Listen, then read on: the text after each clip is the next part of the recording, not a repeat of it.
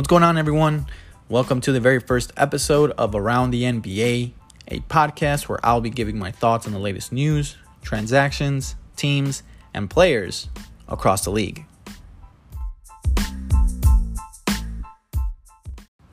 So, since this is my first episode, I did just kind of want to let you guys know a little bit about me, not too much, uh, and why I'm doing this, just so you guys know who you're listening to.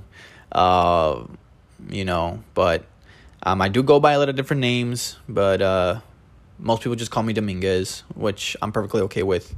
Um, I love the game of basketball. I've been watching and playing it for as long as I can remember. I study it, teach it, mostly on the court, if you know what I mean. You know what I'm saying? um, but I guess you could say um, that it was it was my first love, but I'm not gonna say that just because that's doing a little bit too much. So I, I'll stay away from that. But um, in terms of why I'm doing this, well, uh, I've been wanting to do uh, something like this for the longest time, and decided why not just do it right. Um, the NBA season is still early, and coronavirus is still a thing, so I felt like uh, right now is the perfect time to start this.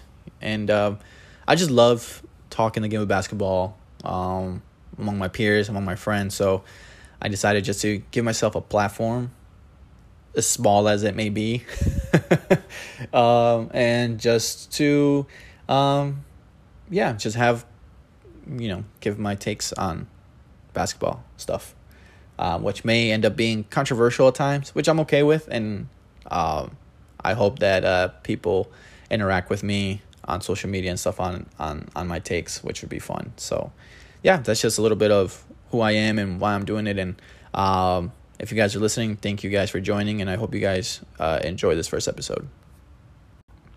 Okay, so with that out of the way, let's get right into it. So, the very first news story I would like to discuss on the show is the not so breaking news anymore because it happened last week is of the Houston Rockets trading James Harden to the Brooklyn Nets to create yet another super team in NBA history, um, this time with the likes of Kevin Durant and Kyrie Irving. So, my initial thoughts were wow. Uh, I can't believe Houston actually ended up trading him. But, you know, the more I thought about it, I'm like, yeah, that actually kind of makes sense. And I'm not really surprised. But I'm just surprised that it happened the day after he had that post game interview where he basically said uh, there was no repairing his relationship with the Houston organization. I mean, he cleared the guy clearly didn't want to be there anymore, which is perfectly fine. And then Houston is on like a rebuild mode, so it just made sense for both of them to part ways. And um, Houston has been shopping him. I know since the summer since they traded Russ. Um, they were just trying to find the right package deal, and I think they they clearly found it. And I mean, I think they're set up kind of nicely for the for the future, and it just makes sense. You know, why have James around if he doesn't want to be there? Um, and at this point of the organization where they're at, it doesn't make sense for him to be there. So, um, I guess after I thought about it, it makes sense. Um, I'm just shocked that um, Brooklyn actually ended up doing the trade just because they let go of a lot of their depth and um, I guess their chemistry. They they played pretty well last year um, but they just kind of gave up a lot um, for James. So, um, do I think it's going to work? No, I don't believe so. I know a lot of people are saying it's NBA Finals uh, or bust.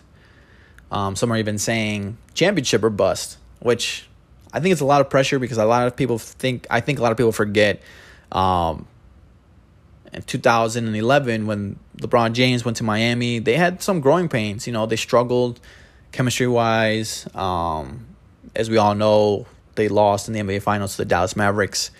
So to to put this pressure on them, I mean, it makes sense, and I agree. Like they should be capable of winning the championship. They should be winning, able at least to get to the finals for sure, with the roster that they have on hand. But I think um, they have a new head coach, like completely new head coach to the league, uh, and Steve Nash, who I appreciate and I love, and I think he's a he was a phenomenal player. He's got a great basketball IQ.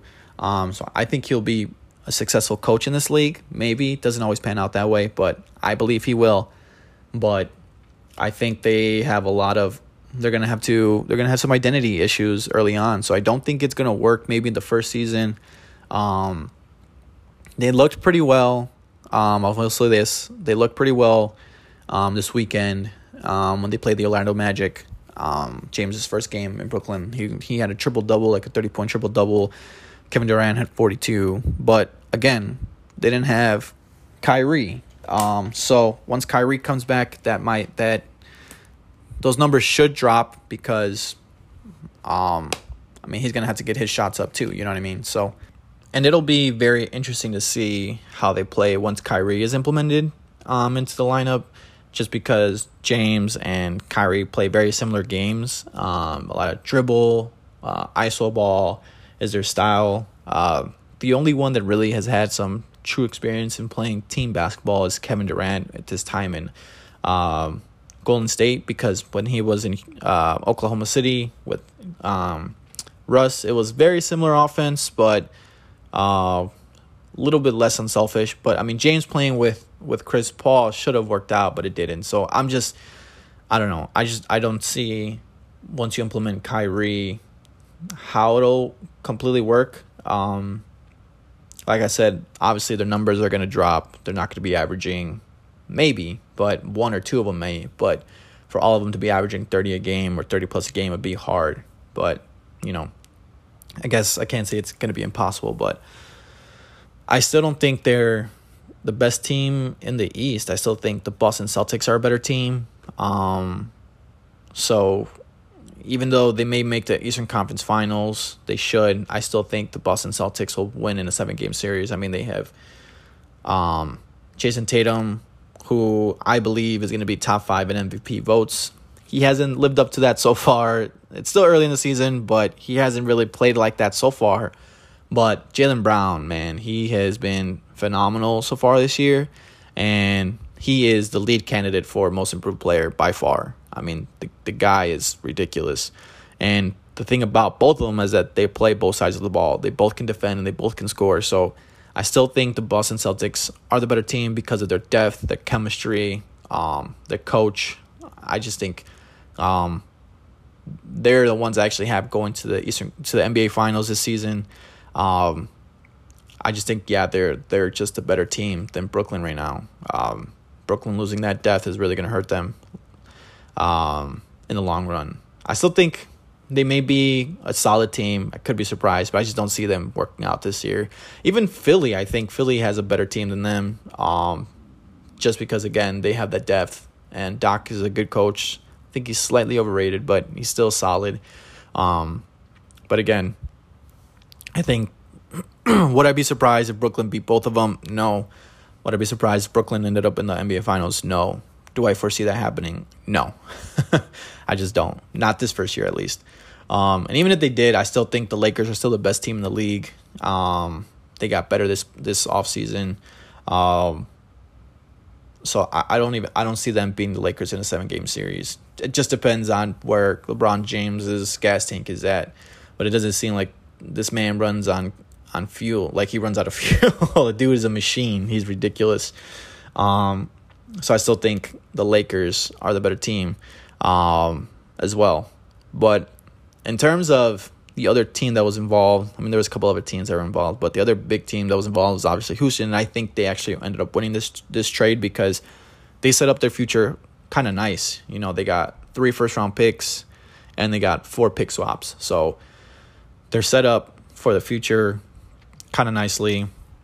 Obviously, the picks that they'd be swapping or getting from Brooklyn, they're not expecting them to be kind of high, but you can still find some valuable assets um, that low uh, in the draft, or they're also tradable assets. So I think Houston got um, a nice little haul um, to set up their future um, for future trades. As you can see, what they did with um, Caris LeVert, who was one of the players that the Brooklyn traded to Houston for James, and then they traded him to Indiana for uh, Victor Oladipo, which seems like he might be traded again. Um, he doesn't. It, does, it sounds like from reports, it sounds like he doesn't want to be in Houston, which I don't blame him.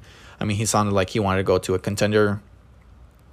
Um, I guess I think his most favorable destination is Miami. So we'll see what happens with Oladipo, but still, I think Houston got a nice little haul, and I think they, short term, obviously, I think Brooklyn may have won have won the trade, but um, I think it only bought them a couple of years of being relevant, and then that's about it.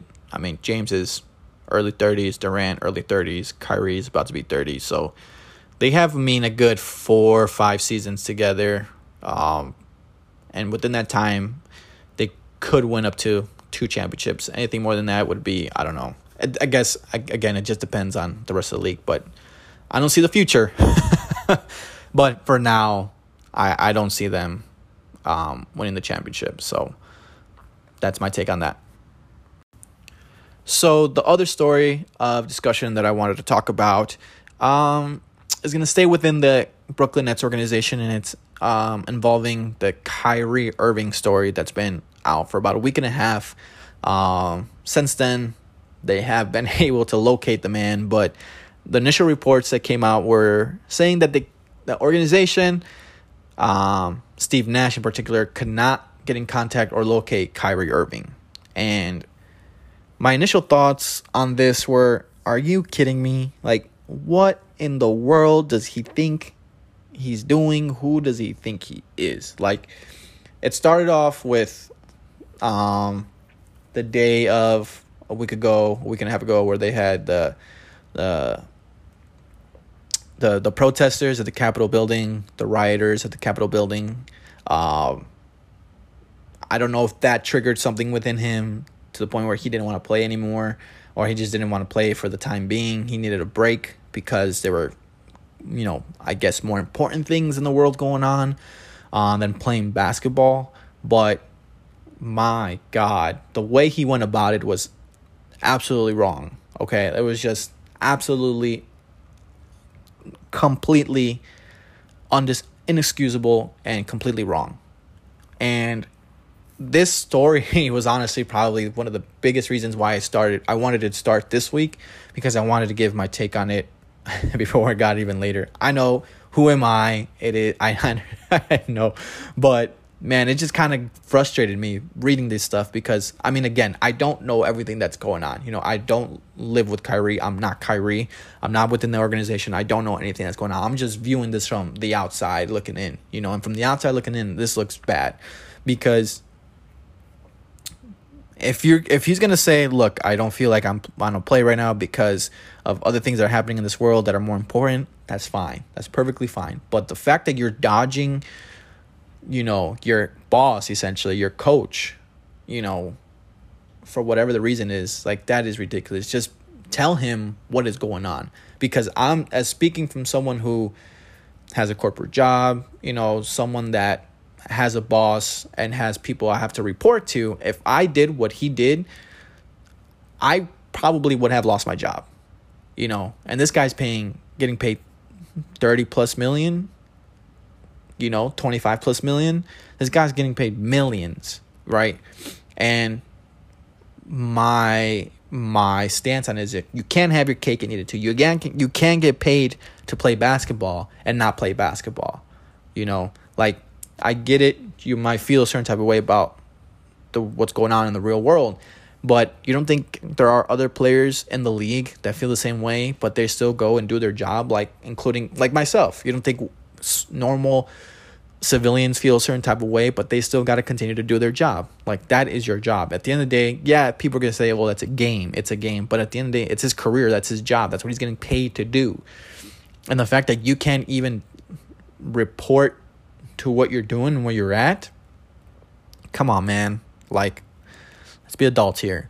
And then it got worse because then there started the NBA, the league started investigating him attending a birthday party maskless in the middle of a pandemic. Like, again, who do you think you are? You know what I mean? Like, I get it. It's your. It was his uh, reports were indicating that it was his sister's birthday, and I guess his dad's birthday is the same day. But it seemed like what they were celebrating was his sister's birthday.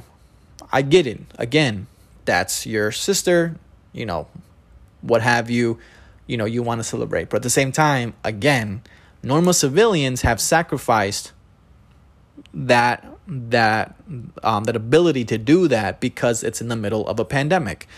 A lot of people didn't get together with their family for Thanksgiving, didn't get together with their family for Christmas because of COVID, and you're out here breaking COVID rules that's in place, not just by the country, but by your employer, the NBA, and you're breaking those rules. So that's the second strike right there. And then the other thing was what kind of gets you to to believe that he was feeling maybe a certain type of way because of what was happening in the real world. He was in some type of Zoom meeting with um I'm not some type of general, I believe. I'm not I can't I don't know who it is. I don't have the report up. But um it seemed it was more so for um you know, being progressive and um fighting for uh racial equality and human equality, which is great, which is perfect. Like, there's nothing absolutely wrong with that. But um, it was, I don't, based off the reports that were saying, you know, that he was in that Zoom meeting while the team was in the middle of a game or about to start a game, right? So, all these things, it's like, come on, man. Like, be an adult about it. Just tell people what you're feeling or how you're feeling or what you want to do. You know what I mean? Like, I don't know if NBA players have sick days, but it seemed like they had in the past couple seasons with, uh, you know, taking their time management. Most regular people probably call it, you know, PTO. They call it time management, which is perfectly fine. But it's like communicate, man. Be an adult and communicate those things, and you can't just be MIA. You know what I mean? Like, it just puts yourself and the team. It just gives a bad look. You know and as Stephen A. put it from uh, First Take on ESPN, I mean, he was calling for this man to retire. And it was more so for the fact that, you know, he was putting himself above the rest of the league. And he was making it seem like how he put it, he can't walk and chew gum at the same time, which you certainly can. Like, and across the leagues, NBA, NFL, other sports leagues, players are philanthropists but are also players at the same time. You know, LeBron James does it. Um, JJ Watt is another person that comes to mind from the Houston Texans and the NFL. Those are just, you know, other players across the leagues do this. So why can't you? You know, who what makes you think you're above everybody else? I just think it was a very bad look. And if it were anybody else, a regular civilian, they probably would have lost their jobs and they would have been fired. And it just, you know, it is just ridiculous to me. Now, this is interesting because what I've seen on social media, what I've seen, you know, people make jokes and memes about, there are, they believe to a certain extent, uh, some type of conspiracy that Kyrie actually orchestrated this whole thing to help the Nets push for James Harden, right? And so the net or the Houston Rockets lose interest in Kyrie. now, if he did that, okay, that is this man is playing chess while everybody's playing checkers. Like that is that is ridiculous and that is insane if he did that. If he did that and it worked by dang, like that's smart. I don't think that's the case. I don't think he really did that. If he did, wow, that's amazing because now after that happened, oh look, Kyrie's ready to play. He didn't play this weekend. He didn't play on Saturday because he was taking protocols. Which okay, good, good for you, man. Like, all right, you're. It seems like you know you're taking responsibility. You're taking accountability, which is great. You know, but I don't know if Kyrie did that on purpose to to uh get the Houston Rockets to lose interest in him. so the Nets wouldn't trade him and just acquire James Harden without having to trade him. So if that were the Nets plan and that was Kyrie's plan, that is that is some next level stuff. That is chess level stuff. And that that'd be impressive. But we'll never know if that were actually I just think, you know, to me it sounded like he just didn't want to play because there were more important things going on. which is kind of sad to say because a lot of these players, I would imagine that they love the game of basketball, and that's one thing that Stephen A. Smith was also saying. Um, sorry, I'm referencing Stephen A. a lot, but I just that was like one of the few people that I was, or one of the main people I was listening to, give their takes on this topic. Um, it just seemed like he had put other things in priority uh, ahead of the NBA, ahead of his career, which is you know I get because yes, at the end of the day, it's a game, but it's also your career. And a lot of these guys love the game of basketball because it's basketball, you know. And at the end of the day, it's your job, you know. So I think he just needs to be should have been more responsible in that aspect and should just tell people, communicate your head coach, the organization, how you're feeling. You know, if you need a couple of days off, mental for uh, mental reasons, that's perfectly fine. You know um, everybody has mental issues just because you're this famous, wealthy basketball player doesn't mean you're not going to have mental issues. Everybody has mental issues, and everybody needs a mental break from time to time. And if that's what he needed, okay, I can understand that. But he should just he should have done a better job at communicating. That's all. So there you have it, folks.